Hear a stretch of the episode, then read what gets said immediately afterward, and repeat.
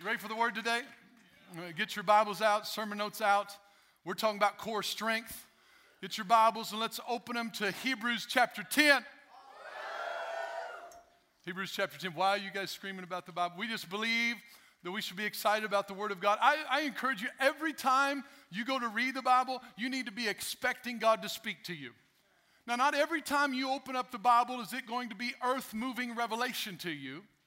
But not every meal do I, that I eat is the best meal I've ever had. But I keep eating because I know that that food is going to do my body good, even if it's not the most tasty thing I've ever had. Not at my house.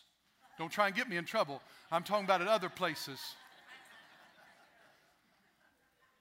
So I keep reading the Bible because even if that moment I was like, well, you know, that was that was all right, I keep eating it because I know it's helping me. I know it's nourishing my spirit. So you keep reading the Bible. I just don't seem to be getting anything out. You keep eating. You keep eating every day. You're getting something out of it. So let's keep eating the Word of God. Let's keep digesting it. So let's open them up. Hebrews chapter 10. We've been talking about core strength. We're in our series, Core Strength, building up our core. And we, our core strength series is made up of 10 core values that we decided that things that we wanted to build a culture in our life on these 10 core values. The first one we talked about already is we want to be with Him. His presence means everything. The presence of God is the most important thing that we can desire. And I'm not talking about, remember in this series, this uh, message, it was not about just coming to church, but it was more than informational presence, it was relational presence. It's not, I'll come to church and you give me some information on what to do and what not to do, and then I'll go out my door and I'll see you next Sunday. No, God's wanting more with you. He wants personal relationship with you. He wants to hang out with you every day. That's His presence. Number two, we talked about we, we do life together. Relationships make us stronger. We talked about this last week and the power of connecting. When you become a believer, don't be an island. Get connected. If you're not, if you're just visiting here or this isn't your church, you're watching online, you need to get connected into a local church. Connected into Bible. We give you three ways that we believe you should get connected. Number one, we, need, we believe you need to get connected in gatherings to attend. That's church services, Sundays and Wednesdays. They're valuable. Gatherings to attend are important. I believe if someone to ask me, Chad, what would you contribute? Some of your success, if you call it success as a believer, some of my success is to plain Jane being faithful for years, just attending, just being faithful. The Bible says if you're planted in the house of the Lord, you'll flourish like a palm tree.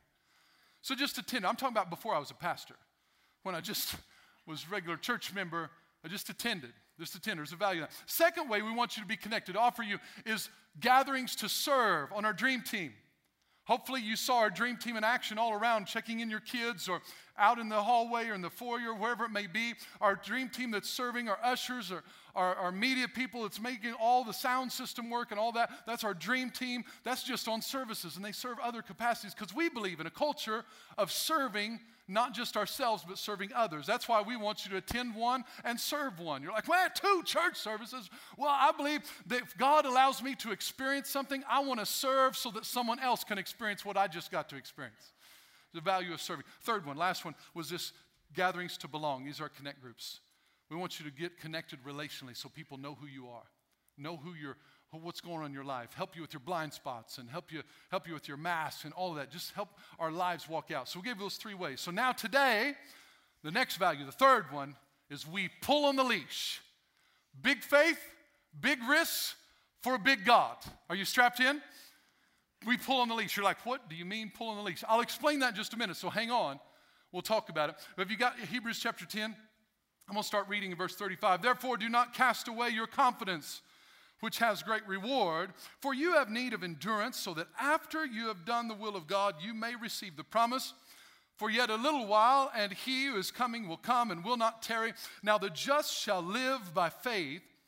But if anyone draws back, my soul has no pleasure in him. But, but we are not of those who draw back to perdition but of those who believe to the saving of the soul. Now, faith is the substance of things hoped for, the evidence of things not seen. I want to take a moment and talk about just a couple things. I've got really two different parts to this message. And the first part, I'm going to go fairly quickly, and this is why I gave you sermon notes, because I want you to do some homework on your own.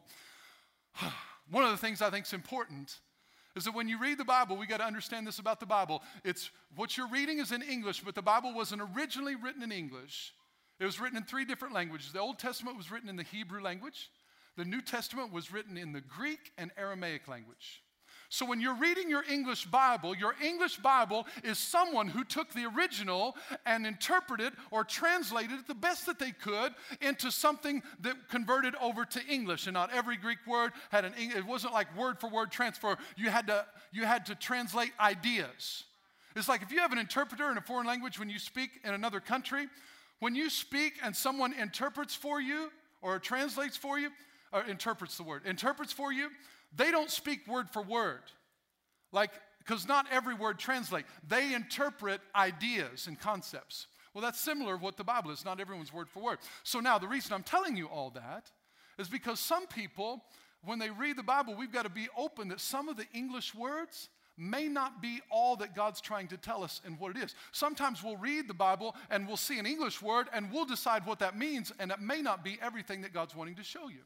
This is why you need to understand for some of my friends that, that uh, embrace the King James Bible like it's the only version, like it's the real version. It's just an English translation of the original manuscript. I'm not hating on it. You may love the King James Bible, that's fine. But it is not the holy translation, it's just one of them. And so, what we want to do is try and figure out what the Bible says. That's a big disclaimer to why we're going to talk about some things right here in the first part of, of uh, Hebrews chapter 10. Look at verse 35. He says, Therefore, do not cast away your confidence. The reason I went through all of that because I want you to understand what some of these words mean. This part's going to go rather quickly because I want to get to the next part of the message, but I want you to understand what he's saying. Don't cast away your confidence. What does that mean? The word cast away is a word that describes something that we throw away something we don't have any value for it anymore, like trash. Don't cast away, don't throw away, or don't determine that something doesn't have any value. What is he saying? Don't determine that this is wasteful. Don't determine this is something you can throw away. Your confidence. Now, as soon as I read the word confidence, I don't know if it's the same for you, I read the word confidence, I think about a feeling. I feel confidence. But the problem is when you look it up, that's not what the word means at all. The word confidence there in the Greek is a combination of two words. The first word means all encompassing, everything. Pas just means the totality of something. And then the second part of the word means to utter or to speak, to flow like water. So you put them together, and this word confidence, do not throw away or consider it wasteful. Your confidence is putting together, and it has this definition it means to continually speak boldly and freely, unreservedness in speaking, to speak boldly in the midst of intimidating or troublesome circumstances. He's telling us don't consider it uh, not valuable to keep speaking boldly what God has told you to speak.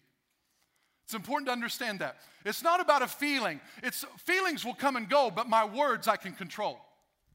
I can control if I'm going to speak boldly what God says. He says, don't consider it a waste of time, in other words, to keep speaking boldly what Jesus tells you to speak. Because it has great what? It has great reward. What's reward mean? That word reward just means what you get in return for something you do. It could be good or bad. You stay out past curfew, you get a reward. Your reward is that you're going to stay in past curfew for a long time. You know, if you do something good, you get a reward. Reward just means you do something and this comes after. So now, my, by speaking what God says, there's going to be a reward for that, but it's going to come after. So keep doing it. And then he gives you the reason why in the next verse. He says, For you have need of, what's the word? Endurance. In New King James, it's endurance. I think old is patience, the word endurance. Does anyone here not named Chad Everett need more patience in your life?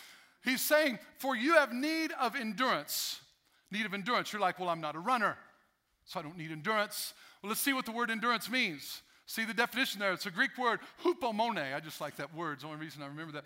Hupomone. And what it means is cheerful endurance.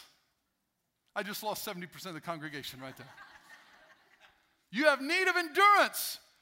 He's saying to us, it means a constancy, the ability to sustain or maintain despite difficult circumstances. If there's anything we need in our life, we need some more endurance in our Christian walk.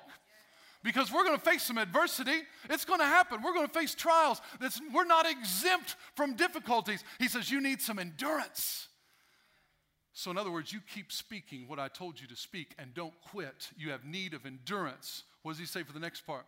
For you have need of endurance, so that after you have done the will of God, you may receive the promise. After you have done the will of God. It doesn't say after you tried the will of God, it said after you've done the will of God. I'm all for trying. But there's one thing try and there's one thing to do. If I tell my children, hey, I need you to go in and clean up your room, and, they, and I go back later and they didn't, and I say, hey, you didn't clean up your room, they say, well, I tried. That's cute. That's cute. Go clean up your room. So there's something to try, but he says, after you've done the will of God, then you'll receive the reward. We need some endurance, we need some constancy.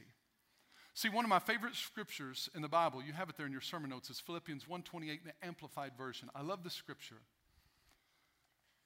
You don't get this out of uh, New King James Version or King James Version. It doesn't read it this way, but this is the blown up version of it. It says, And do not for a moment be frightened or intimidated in anything by your opponents or your adversaries. For such constancy and fearlessness is a clear sign to them of their destruction and a sure token and evidence to you of your salvation and your deliverance from God. Woo!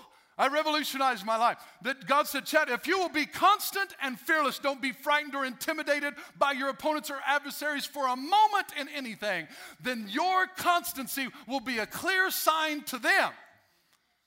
It's a clear sign to them that it's over. We can keep bugging this dude all day, but I'm telling you what, we're not gaining any traction with him. We might as well quit and move on to somebody else. Your constancy is a sign to them, and it's a testimony to me of my deliverance and salvation from God. We need some endurance in our life, and this is what God's building. This is the thing that He's real, bringing in our life. After we've done the word, after we've done the will of God, we'll receive the promise. What's the promise? I want to mention this quickly for people that think we'll just receive what we want. The promise isn't what I want. The word promise is a word that means what is pronounced upon or what is declared to.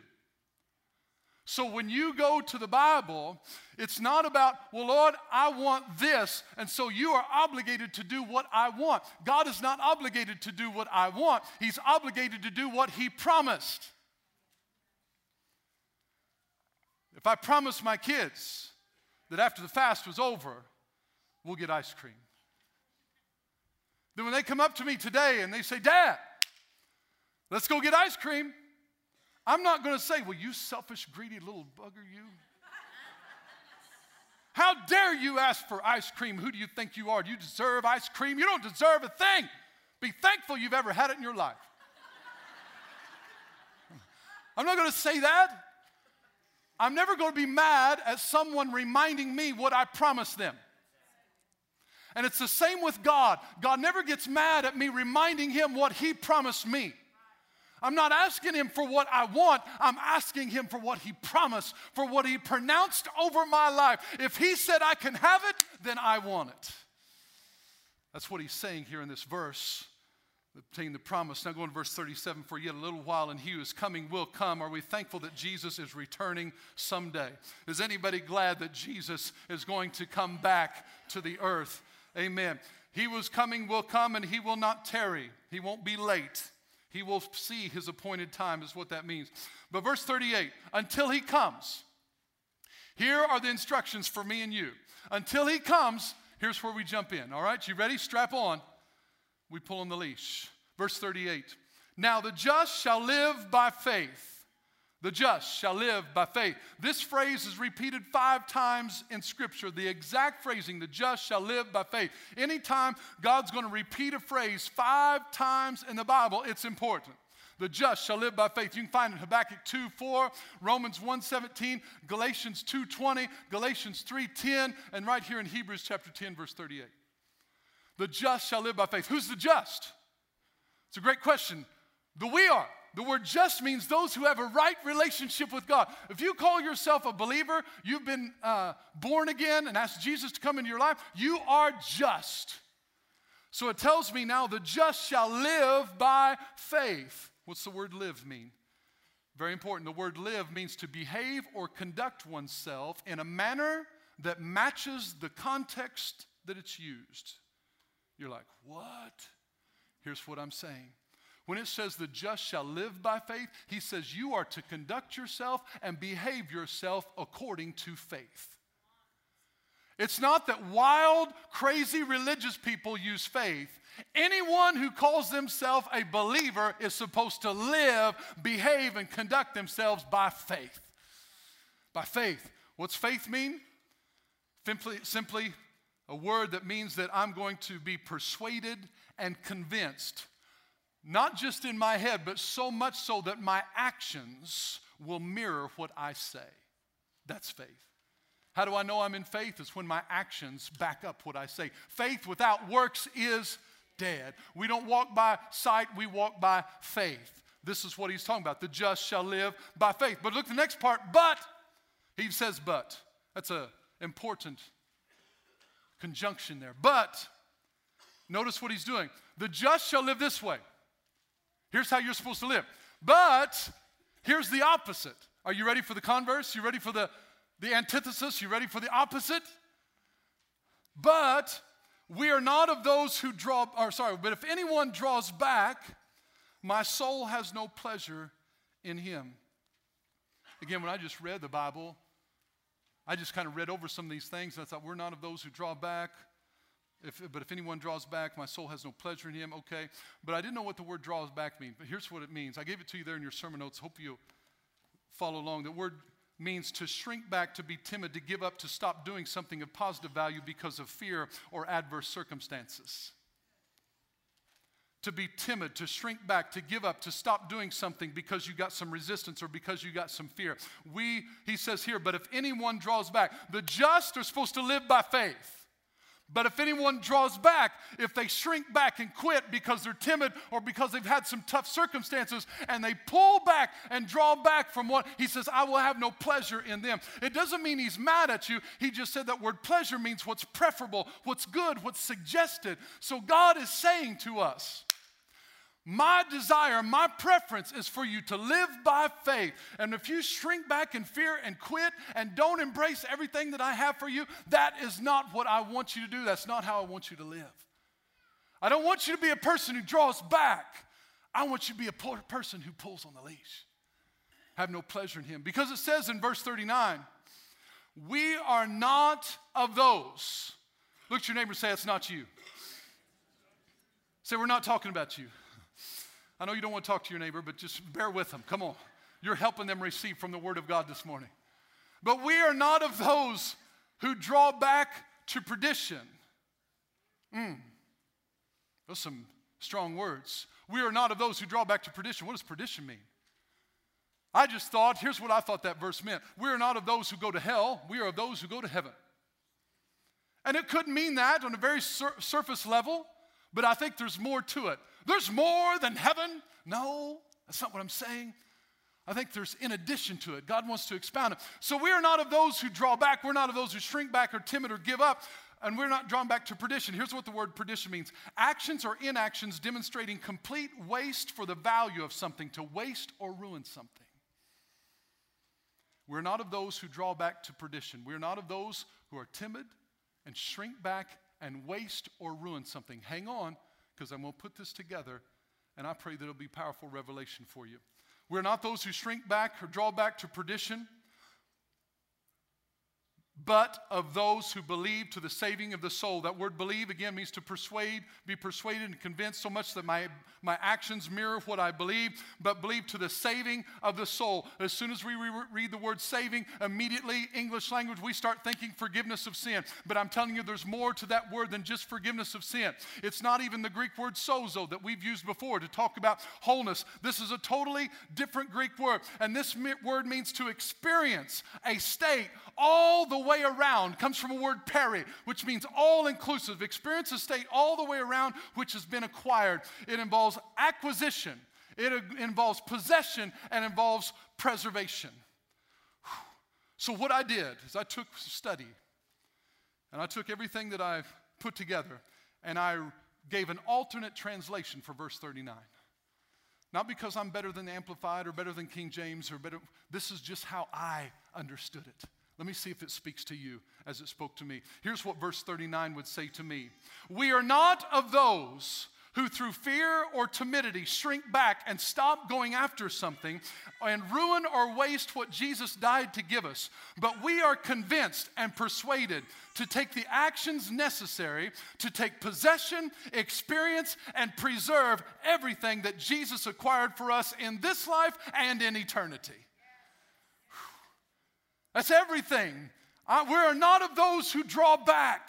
We're not of those who draw back, but we are of those who believe in possessing and acquiring and preserving everything that Jesus died to give. We don't want to leave anything on the table. We pull on the leash. We pull on the leash. This is what he's asking us. Are we people that'll be willing to pull on the leash? Now you say, what, is, what are you talking about, pull on the leash? Pull on the leash is something I, I preached a message on it two years ago in December.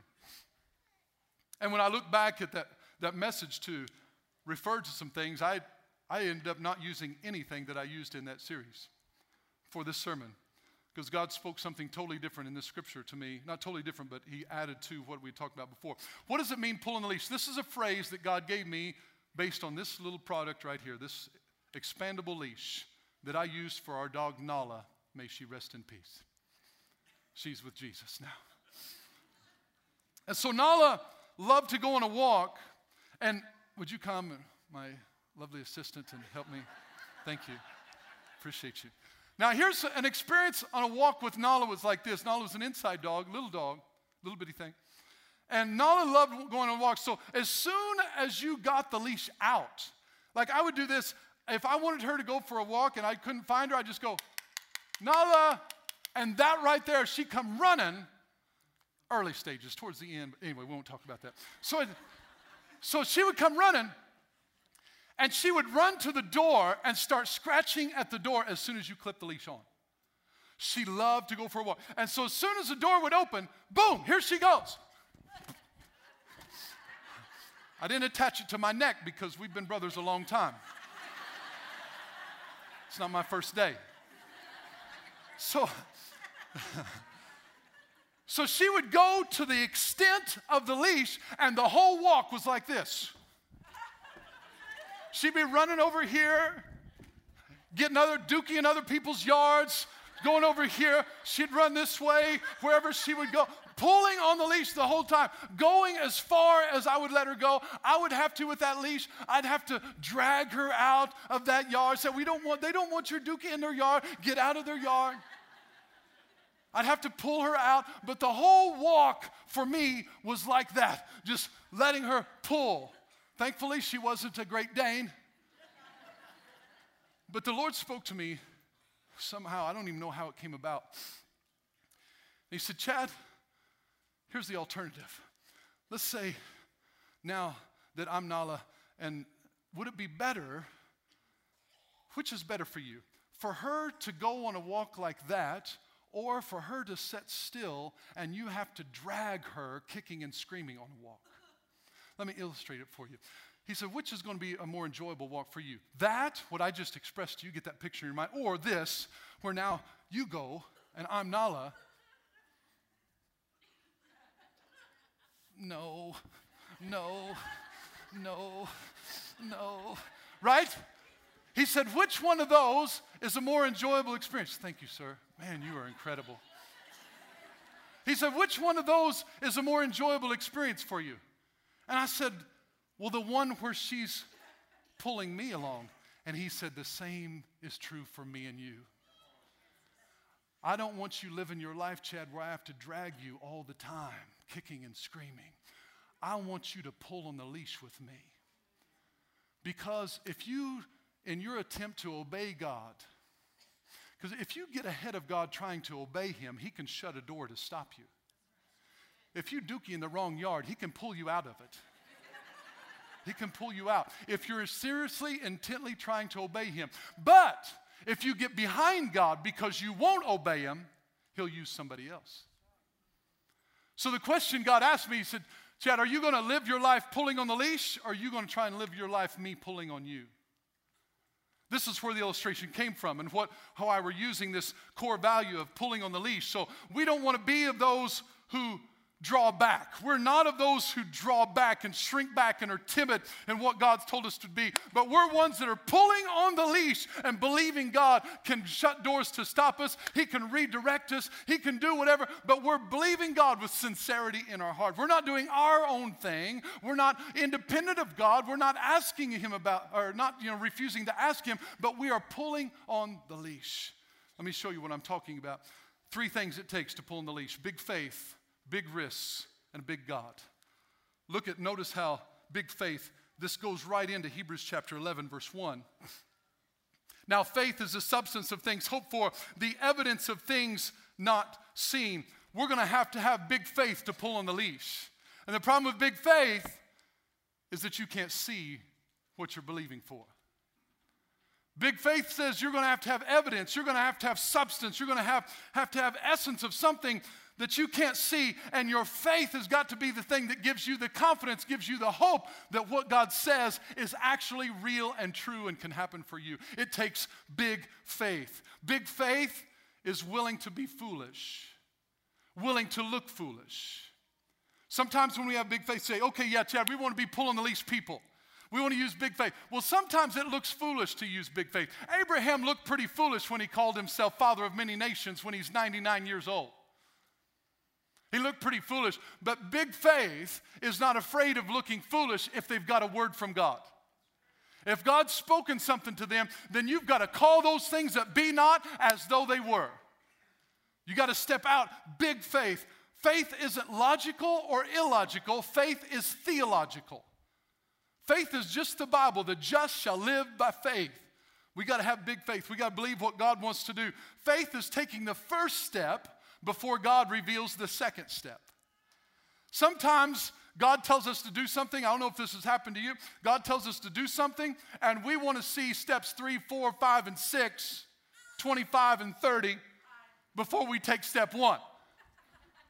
Hey, Chad, I want you to step out and do this. Okay, sure, I'd be glad to. How's this going to play out over the next five years?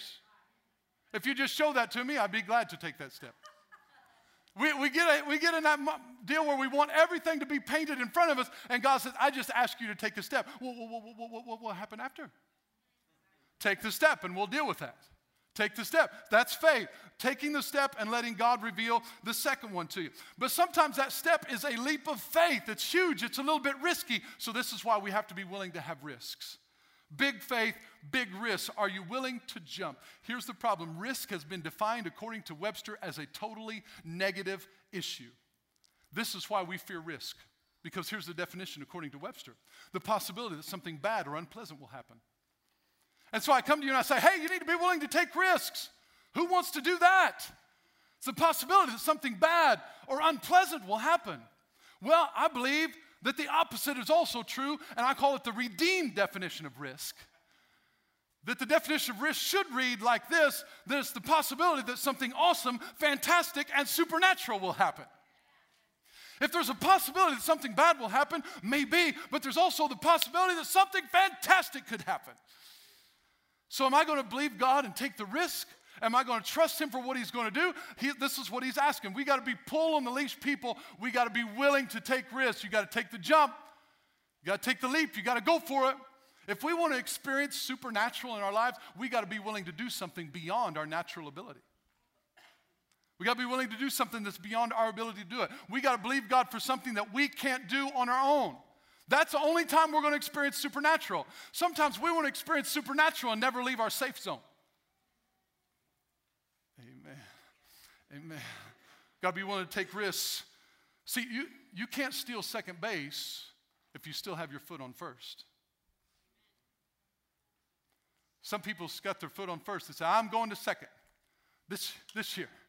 This year, I'm going to second. You ever played baseball? I don't know if you ever played baseball and you had one of these, one of these guys that's leading off, leading off, say this, say this is first base. They would lead off and pitcher, pitcher, pitcher. You know, I pitched. I just wanted to bean that dude right in the eyeball. I'm just wanted to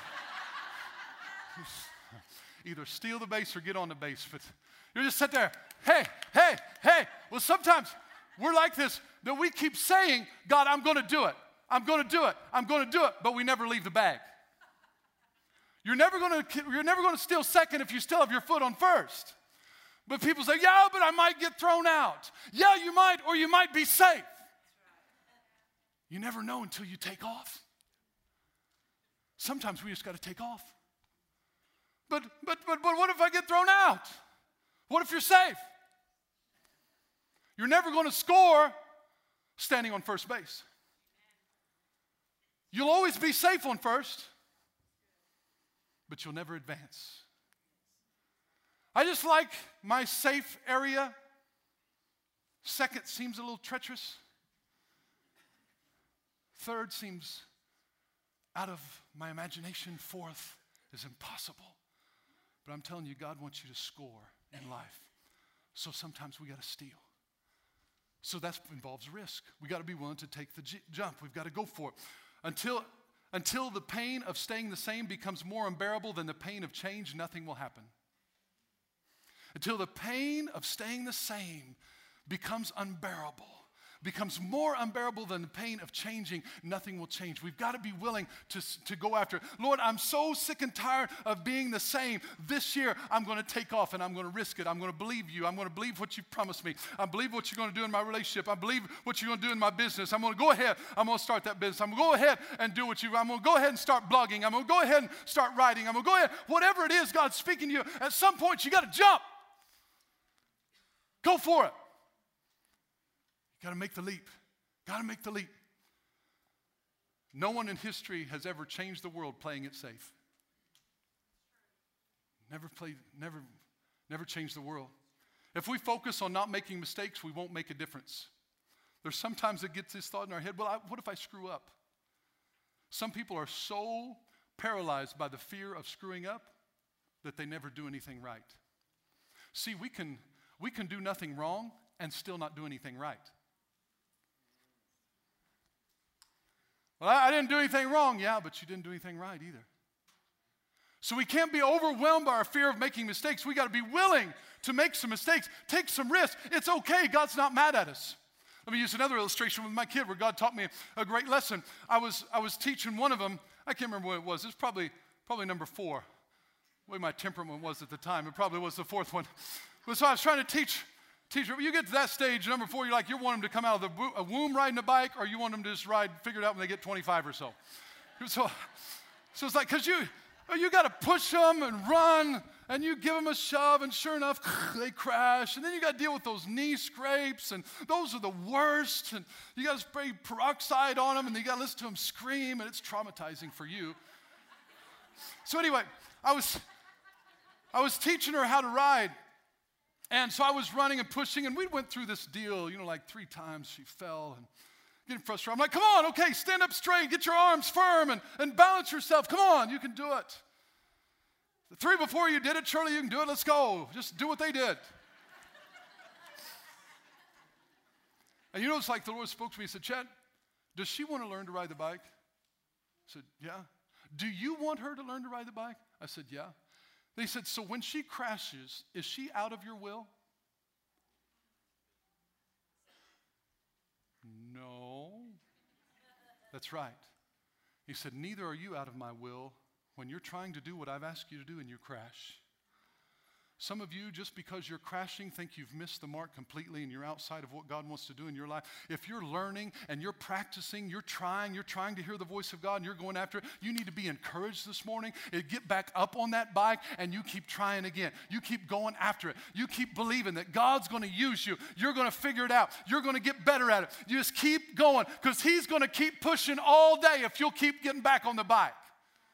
He doesn't get tired like I do. He doesn't get frustrated and want to go in the house. He will push all day. Come on, boy. You can do it. You want to try again? You get back up there. Let's go. It's his desire. But you got to take a risk. You got to take a risk and be able to do it. It doesn't mean, because I, hear this, it doesn't mean that we're not prayerful and thoughtful. Because I hear, maybe you've heard this before. Well, Chad, all this risk talk, you've got, You got to use wisdom. You ever heard people say that? Here's what I think you need to understand. I hope I learn to understand this more and more that there is no distinction between the Word of God and the wisdom of God. If God told you to do it, there's no need to seek any other wisdom. God is wisdom. So if God said it, you got all the wisdom you need. Sometimes we get other wisdom and people will talk us right out of what God said. Sometimes we use wisdom as a safety blanket for our fear and unbelief. It's not that we want wisdom. Well, Chad, you just need to relax a little bit. You need to calm down, use some wisdom. No, what you're really saying is, I'm afraid and I don't want to do it. We need a word from God, and that's all the wisdom we need. Get that word. Pray. It's not risk, it's just doing whatever you want when you want. It's praying and get direction from God. But once He's giving you that direction, pull on the leash and go for it. See what He shows you. Because this is important. If we don't go for it at the, at the point of opportunity, you know this phrase, carpe diem, seize the day? Sometimes we will let opportunity pass us by and then we will blame God because we didn't take advantage of what He put in front of us. It's called a phrase called opportunity cost. It's a business term, but I think it's important, it's relevant for you to use right here. The word opportunity cost means the gain that is not realized because an opportunity was not seen or seized. A gain wasn't realized. You didn't lose anything that you have, but you didn't gain what you could have. Sometimes when we don't take risks, it's not that we're going to lose a thing, but we won't gain anything either. Let me give you a real life example. Anybody remember Blockbuster? For some of the young ones in the room or watching online, we used to have these stores. And these stores had shelves. And, the, and these shelves had these big tapes, plastic tapes called VHS tapes and you would travel to this store and, and you would have to go down the aisles and you try and pick out your movie that you wanted to watch and you could rent that movie and take it home with you for $3 but you had to have it back in 24 hours and you had to be kind and rewind. Some of you don't know nothing about rewinding. Never had to rewind a thing in your life But you had to rewind that movie after you got done watching it. And, and so you go to pick out this movie, and this is what Blockbuster was. This was a place where you go and, and you rent movies. And, and in 2000, let me get the dates to make sure I've got it right. In 2004, Blockbuster, you remember them? They had 60,000 employees, 9,000 stores worldwide, and an annual revenue of $5.9 billion. Blockbuster. But high speed internet was only in 4% of homes back then. Only 4% of homes. And so an opportunity came to Blockbuster. Remember, $5.9 billion in revenue. Billion with a B, that's a lot. An opportunity came to Blockbuster in 2000. They had an opportunity to purchase a small upstart DVD company, mail order DVD company called Netflix. Has anybody ever heard of Netflix? They had an opportunity to buy this little upstart company who was mailing out DVDs to homes directly. Blockbuster was like, what is this nonsense? People want to come to our store. People love our store. There's no buildings, there's no structures, there's no signs, just mailing it to people's houses. Nothing's ever going to come of this. It's ridiculous. They could have bought Netflix for $50 million. That was three days' revenue for Blockbuster. Three days. Netflix today is worth $33 billion. And you can't find a Blockbuster anywhere. What happened? Opportunity cost. They didn't take the risk. And because they weren't willing to take the risk, they didn't get the reward. what reward are we missing out on because we simply won't risk it? We won't go for it. The opportunity of the lifetime must be seized in the lifetime of the opportunity. So when God puts something in front of me, if I don't jump for it, if I don't go for it, if I don't pull on the leash and say yes to the dream that God's put in my heart, I've only got myself to blame. That I may not lose anything in the process, but I may not gain everything that He has for me. Big risk. Lastly, big God. Big God. We've got to understand the only reason we can have big faith and take big risks is because we have a big God. It's not just about you, it's not just about me, it's about Him. Let me give you a couple examples because I want you to know that a God sized dream will be beyond your ability, beyond your resources. If, a, if your dream in life doesn't scare you a little bit, it's probably too small. We need to believe God for things that if God doesn't show up, it is destined to fail. Those are the kind of things we need to lean into. But too many times we don't pull on the leash and we only believe God for things that are within our logic and reason. And God's saying, hey, I want you to dream Netflix future. I want you to dream about something that's bigger than yourself. But too many times we, we avoid situations where the odds are stacked against us. But when we avoid situations where the odds are stacked against us, we miss the opportunity for God to do something supernatural. Can I give you three names that you may remember? Gideon had an army of 32,000 people. God brought it down to 300 before he used, brought, brought deliverance for them.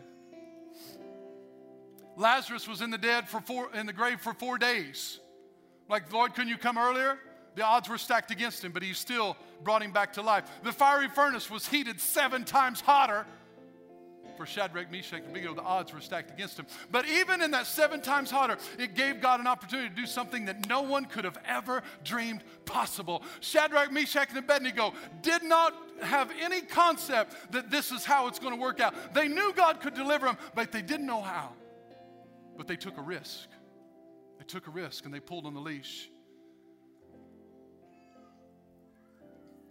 This is a draw, this is a value that I want to instill in our hearts. We are not of those who draw back through timidity and fear, but we pull on the leash. We're not of those who draw back and waste and ruin what Jesus died to give us, but we go for it. We take risks. We may miss it once in a while, but we're going to miss it with sincere heart that I'm pursuing what God has for me. Your Bible is filled with examples of people who pulled on the leash. They pulled on the leash, and this is our example what we're supposed to do. Caleb, 80 years old plus, turns to Moses, says, Give me my mountain. He pulled on the leash. Jairus, you know, Jairus, he, he came and fell at Jesus' feet and told him, said, Jesus, will you come and heal my daughter? Jesus was not on the way to Jairus' house, but Jairus pulled on the leash and received what God had for him. The woman with the issue of blood, she pressed through the crowd. She pulled on the leash and touched Jesus' garment. Jesus didn't pick her out of the crowd, she picked him out. She pulled on the leash. Big faith, big risk. It was risky to be in public, but she did it. She did it. Peter stepped out of the boat, walked on water. I was riding the car yesterday, and one of my daughters was, we were reading the Bible out loud, had it playing. And she said, Dad, did, Peter really walk on water or is that just a story? I said, That's a great question. He really did. He really walked on water. She said, Can people do that? Love the innocence of children. You know what an adult would say? No. Only in the Bible. But I'm telling you, with God, nothing's impossible. I don't know what dream you have on the inside of you, but God's asking you, will you pull on it a little bit today? Will you pull on the leash? Will you pull on what God's doing in your life? See, David picked up stones and he ran to meet Goliath. You can't even find, if you read the story of David and Goliath, read it again and see if you find a time in that story where David stopped and prayed and asked God if he wanted him to kill Goliath. Read it. You will not find it. He pulled on the leash because Goliath was defying God directly by defying the armies of God. And so David said, Well, who's going to pull on the leash and kill this guy? Who's going to do it? And everybody said, nobody volunteered. And finally, David said, I'll do it. He pulled on the leash. So here's the crux of this value we are not of those who draw back through timidity and fear, but we're willing to take the risk and possess everything that God has for me. What's on the inside of you that needs to be pulled on? What is it today that God's wanting to use? What's a dream inside of you that's, that's something bigger than what you can possibly fathom? Best case scenario, God, this would be nice. Best case scenario, God says, I'm able to do even exceeding above that. Ephesians 3:20. Whatever your best case scenario is today, whatever your best case scenario is, God says, that's even too low for me. I can do better than that. So here's what I want you to do I want you to pray with me, and I just ask you to bow your heads. If you're watching online, or you're sitting here in the sanctuary, you're listening by CD, wherever you are, I want you to ask God this question right now. Ask Him, Father, what are you speaking to me? What is the dream that you need me to pull on? What is the word that you've spoken into my life that I have drawn back from? through being timid or fearful. God, show me the areas where I've thought small. Show me where I'm still standing on first and I haven't been willing to go for. I'm not asking you to be reckless. I'm not asking you to totally go against God. I'm asking you to prayerfully seek God and out of that relationship, you keep pulling on the leash. If you get in the wrong yard, in sincerity, you're doing the best that you know how. You crashed, even though you want to ride that bike. He says, Get back up on it. I can close the door or I can drag you out of that. But it's a whole lot better for you to pull on the leash as you walk through life than it is for God to drag your unwilling self kicking and screaming. I would rather get ahead of God trying to obey Him so that He can shut a door to stop me than for me not to obey God and He choose to use somebody else. I'm praying that God will stir up a dream today in your heart. Some of you need to rekindle something, and I'm praying the fan of the Holy Spirit will breathe on that fire. Something He wants to do in your life, something He wants to use you for, something He wants to do through you, to you, a business you're supposed to start, relationship you're supposed to reconnect with, method you're supposed to use in, in how you're doing things. I don't know what it is. I'm going to try and pigeonhole it by naming a bunch of stuff because I want to give Holy Spirit liberty to speak whatever it may be. But I'm going to pray. And today I'm going to ask you to Commit to God to pull on the leash. Big faith, big risks because of a big God. We are not of those who draw back and waste and ruin what Jesus died to give us, but we are those who are persuaded and convinced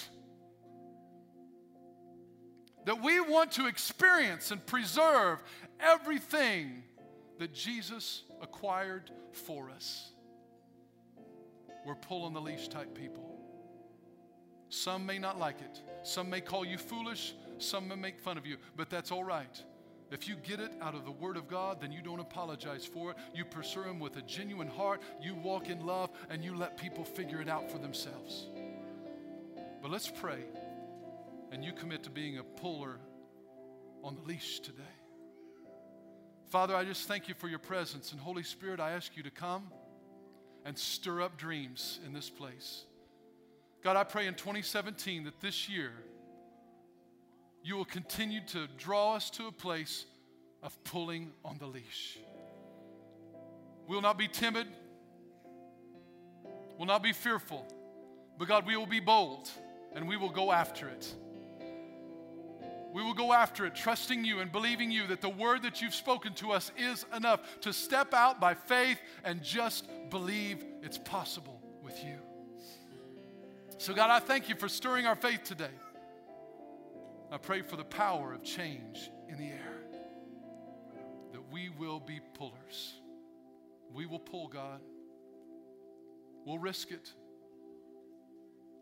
but we'll do it in faith. Thank you, Holy Spirit. Make that commitment to Him right where you are. Say, okay, Lord, I'm going to start pulling. I'm going to start pulling. I'm going to start pulling.